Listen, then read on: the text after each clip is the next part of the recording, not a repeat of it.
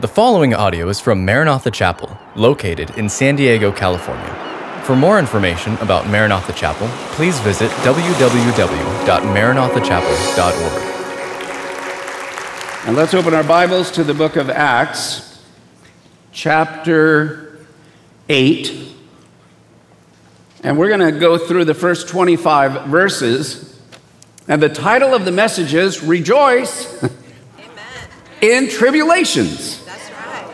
So this is kind of, the opposite of what you would think. When tribulation comes, you want to groan, you want to complain, you want to cry out, you want to get mad.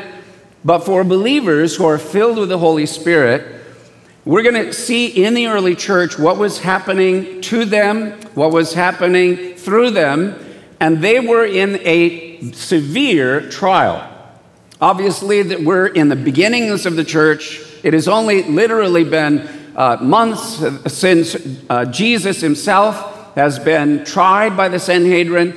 He has been executed. He has been crucified and buried. But then gloriously on the third day, he is risen from the dead. Yes. Peter and John then, the Holy Spirit is poured out. Peter preaches, 3,000 get saved. Peter and John are going into the temple. A lame man is there at the hour of prayer.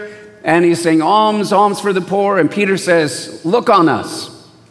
Silver and gold have I none, but such as I have give I thee in the name of Yeshua of Nazareth. Rise up and walk. And then Peter reached down to the lame man, grabbed him by the arm, lifted him to his feet. The Bible says while he was being picked up to his feet by Peter, the Holy Spirit went into his legs and into his feet, into his ankle bones and muscles and ligaments, and he was supernaturally healed. This man, this is on the Solomon's, porch. And he is walking and leaping and praising God. Another huge crowd starts running because they all knew the lame guy that was there, whenever they would come through the eastern gate. And Peter sees the crowd, takes advantage again of the crowd, and begins preaching. And an additional 2,000 are now saved. So the church has at least 5,000, and it's literally growing by leaps and bounds. Well, the Sanhedrin, they grabbed Peter and John, they beat them up. We told you, don't preach in Jesus' name. And they put them in prison. An angel comes, opens the prison door, lets them out. So the next morning, the Sanhedrin is like, okay, bring the guys that we arrested and have them come. And they go, well, they're out preaching on something. What did you guys do? Well, we put them in prison, but something happened, and they're preaching in the name of Jesus again. Amen. So then there's a young man named Stephen. We talked about Stephen last week. He gets arrested, and he's doing signs and wonders, and he's preaching in the name of Jesus, and they stone him. So we looked at that last week. Now we continue in Acts chapter 8, beginning in verse 1. Interestingly, it begins by saying this. Now Saul was consenting to his death. Talking about Stephen, which we talked about last week in that story. Man, Stephen preached a fiery message. And we read that Saul was a Pharisee, and he held the coats of those who stoned this young man, Stephen. So now Saul was consenting to his death. And at that time, listen, a great persecution arose against the church, which is at Jerusalem, and they were all scattered throughout the regions of Judea and Samaria, except the apostles. So this is very interesting. So here's the first thing that I want to share with you tonight. We've got just 5 quick points we're going to go through. Number 1, persecution does to the church what wind does to seed. It scatters it and only produces a greater harvest. Amen. Hello. Do you hear what I'm saying? Persecution does not put the church's flame out. Persecution takes the embers of the fire of the Holy Spirit and scatters them. Literally, it's like the wind that takes seed and blows the seed beyond even now Jerusalem to Samaria and Judea and on to the uttermost parts of the earth. So think about this. The Sanhedrin had silenced one voice, this young man Stephen, that was shaking the city of Jerusalem. They did not realize that by stoning Stephen, they were awakening a much bigger, louder, growing, multiplying voice that would now shake not only Jerusalem, but would begin shaking the whole world. Amen.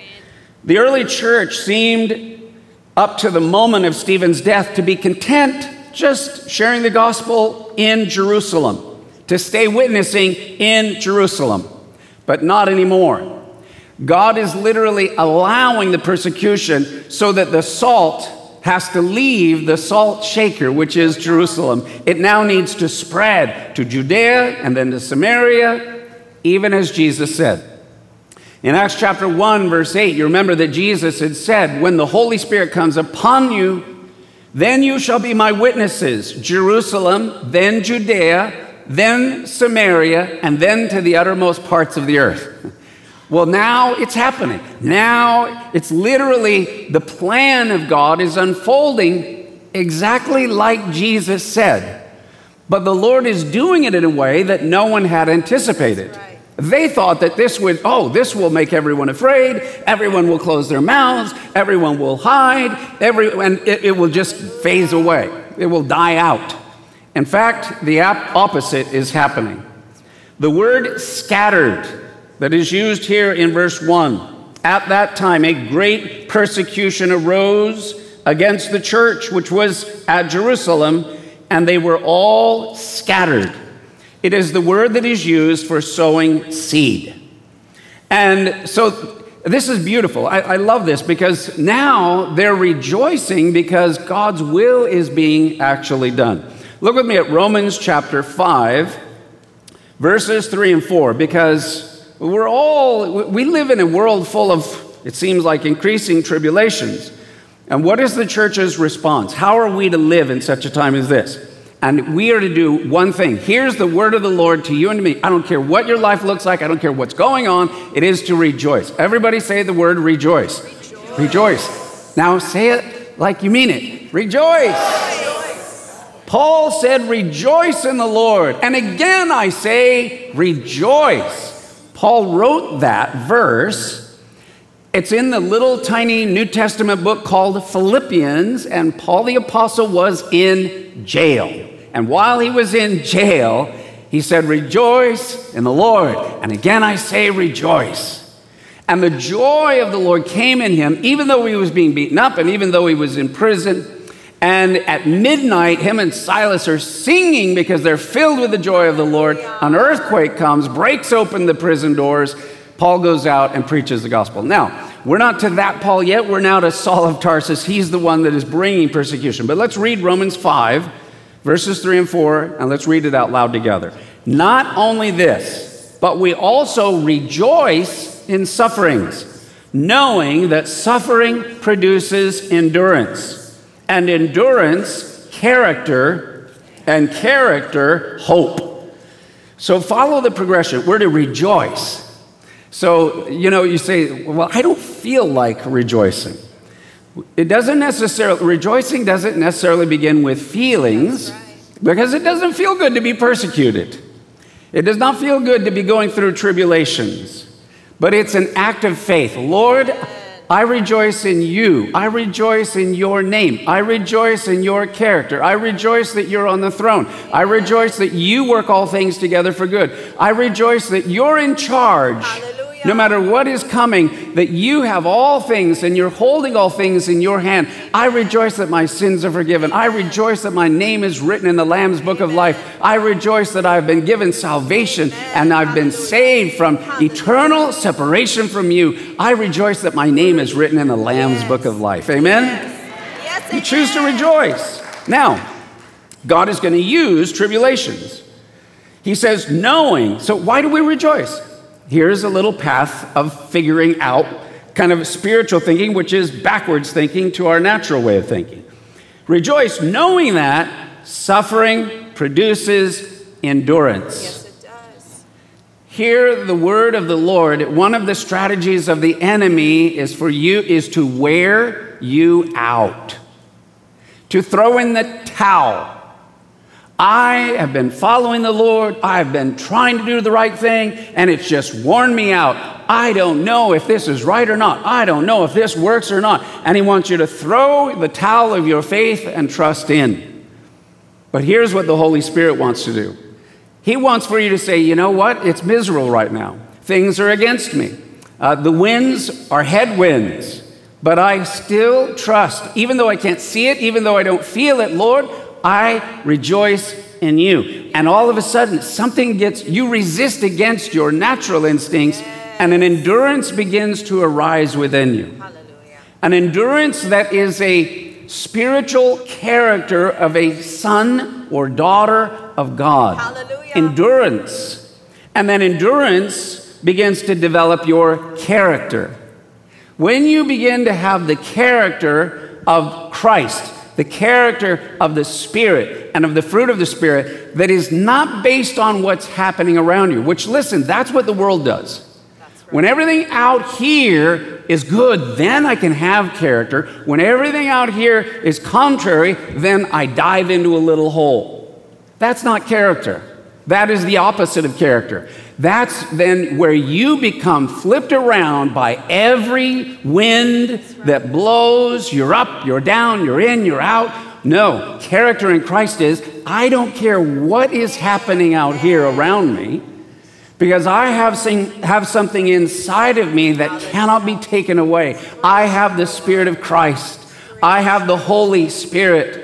I have the peace of God. I have the promises of God. And even when I don't see them being manifest right now, I hold on to the Word of God. I hold on to the seed of God, the promise of God. And I will wait until my circumstances bend their knee to the divine Word of God and the will of God. And then, so look, when that first time comes that you decide, okay, I'm not going to be a baby and just, run into the corner and start screaming my head off. I'm going to stand here. I'm going to be a little bit, have stubborn faith. I'm going to endure. Now all of a sudden, and then you have character. You have strength inside of you. And I'll tell you, there's a mind shift that will go on in your life when you suddenly realize, my day is not good or bad depending on what happens outside of me. My day begins with I am seated with Christ in heavenly places, and there's nothing the enemy can do to rob me of the presence of the Lord, or the joy of the Lord is my strength. Hallelujah. You begin going through the day in that way. Now I want to give you a little sketch of Saul of Tarsus. He is the one we're talking about here. Now Saul was consenting to Stephen's death. Saul was born in Tarsus in Cilicia. He was a Hebrew of Hebrews. He was the son of a Pharisee. He was a Roman citizenship. He studied under a very famous Jewish rabbi named Gamaliel. Saul, from an early age, was devoted to God. He loved God. He had religious zeal, and he became a well-respected Pharisee. And in fact, he displayed his loyalty in his own mind of how much he loved God the most and how much he loved the law of God by persecuting the church. And the reason was he, in his own internal mind, was absolutely convinced that these guys were heretics, that Jesus was not the Messiah, and that they were off. And therefore, in Saul's mind, he felt completely justified in persecuting them and warning people against them and going after them. How did he do it? It says he made havoc of the church. That is a word used to describe a wild animal devouring its prey. He was a zealous, religious man persecuting genuine believers. He persecuted both men and women unto death. He entered houses to chase them or synagogues. And he had believers imprisoned and beaten. And in later years, Paul described himself as exceedingly mad against them, a blasphemer. He denounced Jesus as the Messiah. He was a persecutor, and he says, I was a violent man against those who called themselves Christians. He was also a man of great authority, whose devotion to the law controlled his life and almost destroyed it. But then later, when he gets saved, he says, what I did ignorantly in unbelief. And yet God showed Saul mercy, and he saved him. And he is the last person anybody would have expected that God would choose to be the apostle to the Gentiles and to the whole world. And I want to say to you right now, with everything going on in our country, I have a word from the Lord that there is someone who is listening to this message. You may be listening live. You may be listening somewhere in the near future. But you're like a Saul, and you are in a position of influence, power, or authority. And you are very, very much against the message of the gospel of Jesus Christ or Christians for whatever reason that there may be. And I want you to know this. God loves you. God is going to have mercy upon you. God is going to give you a supernatural, divine revelation that will literally turn your world inside out, upside down. And you are going to be used in the future in order to, that God will use you to bless the very message of the gospel of Jesus Christ. God's going to save Sauls. He's going to save those, whether men or women, who are absolutely 180 degrees opposite of everything that we're talking about here in the book of Acts and in the New Testament. And they're going to do an entirely new 180, and God's going to be used them. So listen, be careful right now with not only the political stuff, the emotional stuff, the division that is there, and we pick enemies. And, you know, we judge them. We want to curse them. Hey, be careful. God saved Saul. God can save the Saul of our day and of our generation. Amen. It may be a member of your own family that it fights you and attacks you and what's wrong with you for whatever reason. Pray for them. You never know when God will save a Saul and literally through that Saul save a whole batch of new people. Amen? Okay, well, now that's verse 1. Let's go on.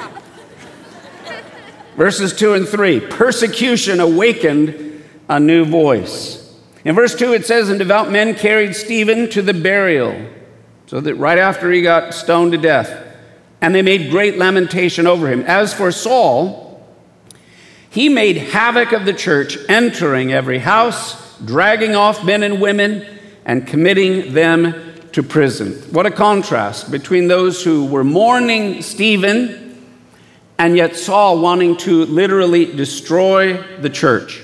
I want to say that God used Saul's rage. Listen very carefully. There's a lot of anger right now, a lot of rage. And right now, because we're into this election season cycle, a lot of it is devoted to political rage. God used Saul's rage to accomplish two things. Number one, he forced the church out of its comfort zone.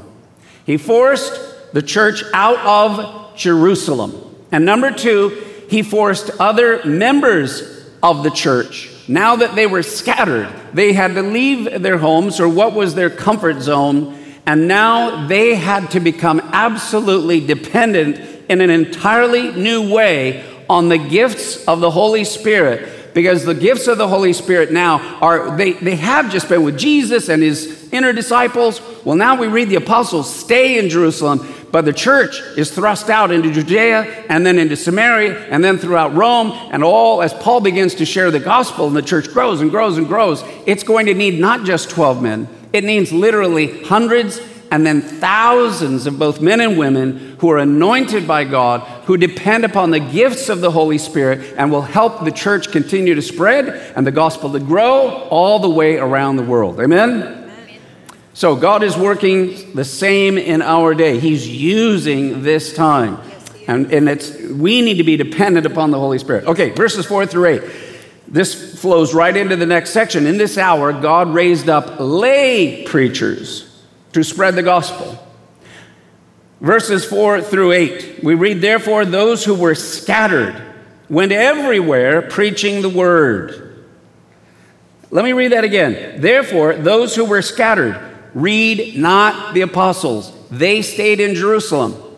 Everybody else had to flee and had to go and had to leave. and those who were scattered went everywhere preaching the word. And then Philip went down to the city of Samaria and preached Christ to them. And the multitudes with one accord heeded the things spoken by Philip, hearing and seeing the miracles which he did. Amen.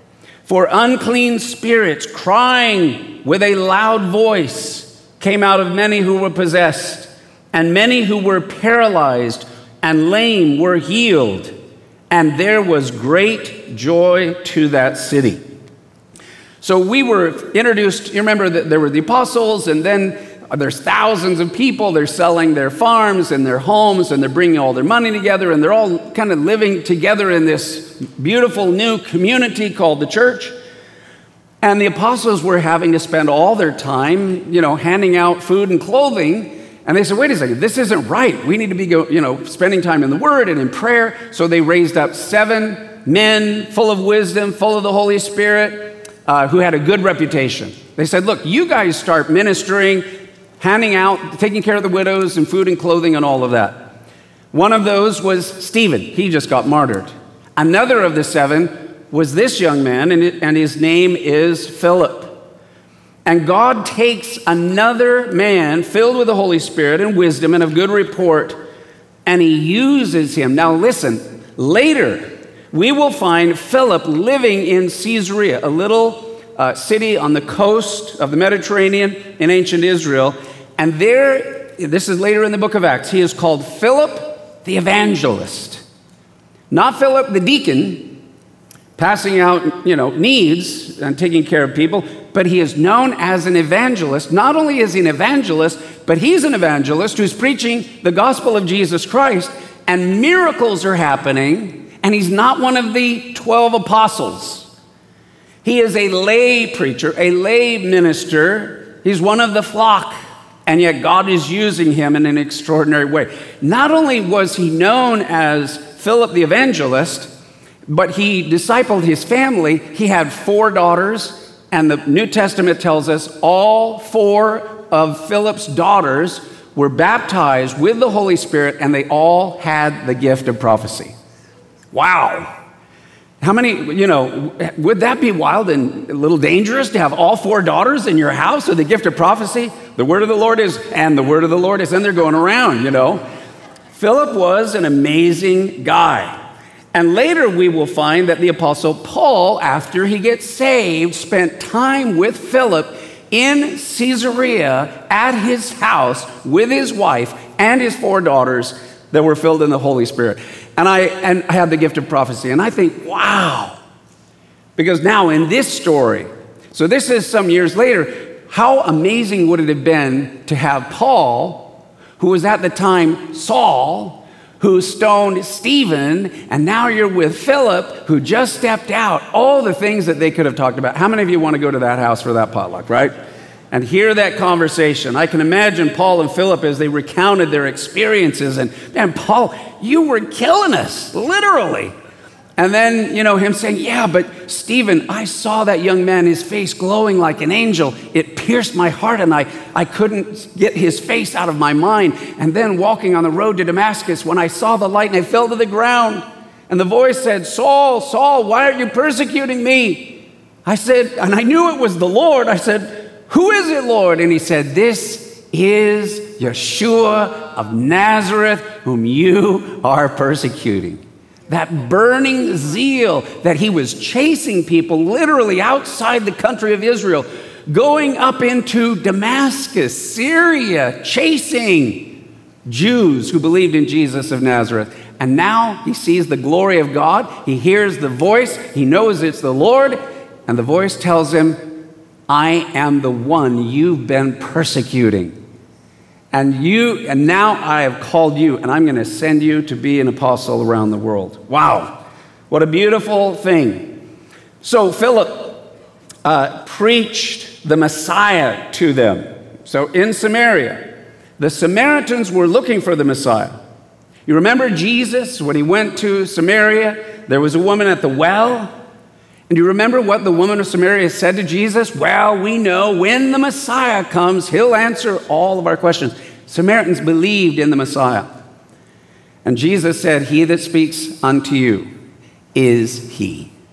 And then he told her about her life, and she ran and brought the whole village. So Jesus planted the seed in Samaria through the woman at the well. Now Philip comes, and he brings in this glorious harvest. What a beautiful, beautiful thing. Well, let's look at verses 9 through 17. Because these believers had not yet been baptized in the Holy Spirit. So beginning in verse 9, it says, "But there was a certain man called Simon, who previously practiced sorcery in the city and astonished the people of Samaria, claiming that he was someone great. To whom they all gave heed, from the least to the greatest, saying, 'This man is the great power of God.'" So he had supernatural ability, though it was of another spirit. It was occult powers. "And they heeded him because he had astonished them with his sorceries for a long time. But when they," Samaritans, "believed Philip as he preached the things concerning the kingdom of God and the name of Jesus Christ, both men and women were baptized. And then Simon himself also believed. And when he was baptized, he continued with Philip and was amazed, seeing the miracles and the signs which were done. Now, when the apostles who were at Jerusalem heard that Samaria had received the word of God, they sent Peter and John to them, who, when they had come down, prayed for them that they might receive the Holy Spirit. For as yet he had fallen on none of them. They had only been baptized in the name of the Lord Jesus. And then they laid hands on them, and they received the Holy Spirit." So notice, the people in Samaria heard the gospel of Jesus Christ, that Jesus is the Messiah, the one that we've been waiting for. He died on the cross for our sins. He was buried. He rose from the dead on the third day. And now receive him as your personal Lord and Savior, which they did. They responded to the gospel with faith, and then they were baptized. And look, you cannot be baptized in water unless you are a believer in Jesus Christ as your Lord and Savior. So they were believers. But then the Holy Spirit had not come upon them. And that's a very, very different, there's another relationship. In fact, Jesus gave us three words that describe three relationships with the Holy Spirit. John chapter 14, Jesus told the disciples, "The Holy Spirit is with you, but he shall be in you." So the Holy Spirit is with everybody. He's with all 7 billion people. He's with them. And the Holy Spirit is wanting to convict them of the truth of the gospel of Jesus Christ. But he's with everybody, whether they go to church or not. But when you become a believer, the Holy Spirit comes inside of you. And only believers can get baptized. But though right after Jesus rose from the dead, he breathed on the disciples and they received the Holy Spirit. But then he said in Acts chapter 1 verse 8, "But now tarry ye in Jerusalem, for the Holy Spirit shall," he didn't say come in you, he had already breathed on them and they received the Holy Spirit in them. But he said the Holy Spirit shall come upon you. And when the Holy Spirit comes upon you," so this is another experience for those who are already saved, "you shall be given power," dunamis, which is where we get our English word dynamite from, and the English word dynamic. "There will be power that will come upon you to be my witnesses in Jerusalem, Judea, Samaria, and to the uttermost parts of the earth." So that's an additional relationship where the Holy Spirit comes about. So they were believers, they got baptized, but they had not had the Holy Spirit come upon them. It is one thing to have the Holy Spirit within you, doing the work of sanctification, conforming you into the image of Jesus Christ. It is another thing to have the Holy Spirit come upon you, and with power and dynamic, and then with signs and miracles and various gifts of the Spirit. So look with me at John chapter 7, verses 37 and 38, because Jesus talked about this. Let's read this out loud together. "If anyone thirsts, let him come to me and drink. He who believes in me, as the scripture has said, out of his heart will flow rivers of living water. I love that. So for those of you that are, okay, I'm saved, I believe in Christ, where's the Holy Spirit? He's in you. You're saved, he's in you, and your name is written in the Lamb's Book of Life. But if you have not heard or did not know that there is another experience, relationship with the Holy Spirit where he comes upon you. And by the way, when he comes upon you, it can happen again and again and again. Amen. I just want to encourage you that this is something that is available to every child of God. So let's look at verses 17 through 24. And here's the beautiful thing, because this gift, the empowering of the Holy Spirit, is free.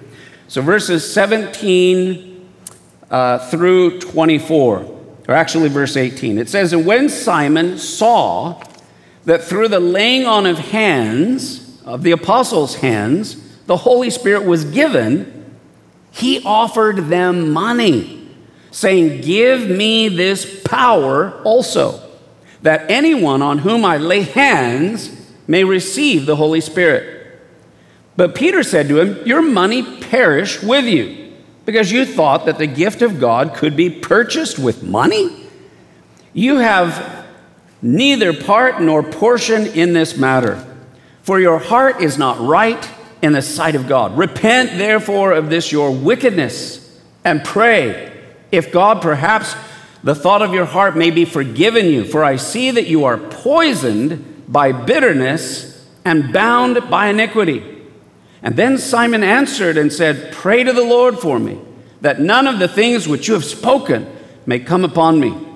And so when they testified and preached the word of the Lord, they returned to Jerusalem, preaching the gospel in many villages of the Samaritans."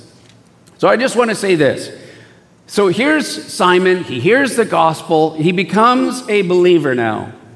But then when Peter and John come, and they pray for the Samaritans, and they get baptized in the Holy Spirit, and he sees the power of that, Simon says, "Ooh, I would like some of that power." And he was into the magic arts. And I just want to say it's a common practice among especially magicians to sell their secrets of the magics for a price. I want to be able to do that. Because originally, before they came with the gospel, he was the guy everybody looked up to. Because he had signs and wonders, but it was occultic powers, and they have their limits, even though the supernatural can flow through them. And now when the gospel comes, the power of the gospel, the response of the people, this is who we've been waiting for, Jesus, the Messiah. And now when they come, the apostles, and they pray for them as they've been believers, as they've already been baptized, and now the power of the Holy Spirit comes upon them. Simon saw what happened when the power came upon them, and he said, "I want some of that, and I don't want to buy it." Now, it doesn't tell us exactly what happened there, but something must have happened. It wasn't just that he goes, "Okay, now the Holy Spirit's going to come on you," and then nothing happened, and then they walked away. Something dynamic happened. There was an evidence of it in some way. As my pastor Chuck Smith used to say, he goes, either they began to speak in tongues in a very passionate way, and then they might have also given interpretation of that, or they might have begun to prophesy. Because later on in the book of Acts, chapter 19, we're going to find out that in Ephesus, the same thing happens, where the Holy Spirit comes upon a group of people, and they begin speaking with other tongues, and then they begin prophesying, and this tremendous manifestation of the dunamis power of the Holy Spirit comes. Something like that must have happened for Simon to say, "I want to be the guy to do that, and I'll give you money for it." He was jealous, and he was obviously, if he was a believer, he was a brand new believer, and he thought that you could buy into some kind of a position within the church. And Peter recognizes it immediately, and with that discernment, that double-edged sword, he says, "You are bitter. Your heart is not right. You want to be looked up to and powerful rather than glorifying the Lord who saved you." He says, "You better repent or judgment is coming." And immediately, Simon was like, no. because he believed in retribution and payments within even his side of the spirit world, let alone now the holy God. So I'm glad that he said that. I hope that he did truly repent. But what it does show to us is that there is power when the Holy Spirit comes upon you. He will give you signs, and he will give you wonders that will happen to people. And God is doing such an amazing thing. He, even here within Maranatha, I heard, you know how we've been praying at communion and praying for people? And this is the coolest thing.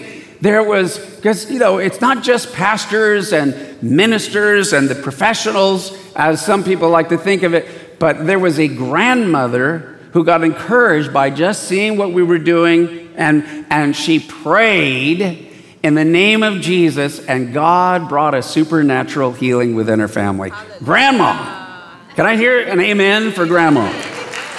God will use whomever, and he will anoint you, and he will bless you, and he will give you that capacity so that you can have the fullness. And then, as Jesus described, it becomes like a river that rises up within you and overflows your life. And that gives you the strength to rejoice. And again, I say rejoice. Amen. Thank you for listening to this podcast from Maranatha Chapel. If you haven't already, please subscribe for weekly messages. Feel free to share this podcast and join us for our weekend services held Saturday evening or Sunday morning. Visit our website at www.maranathachapel.org for more information.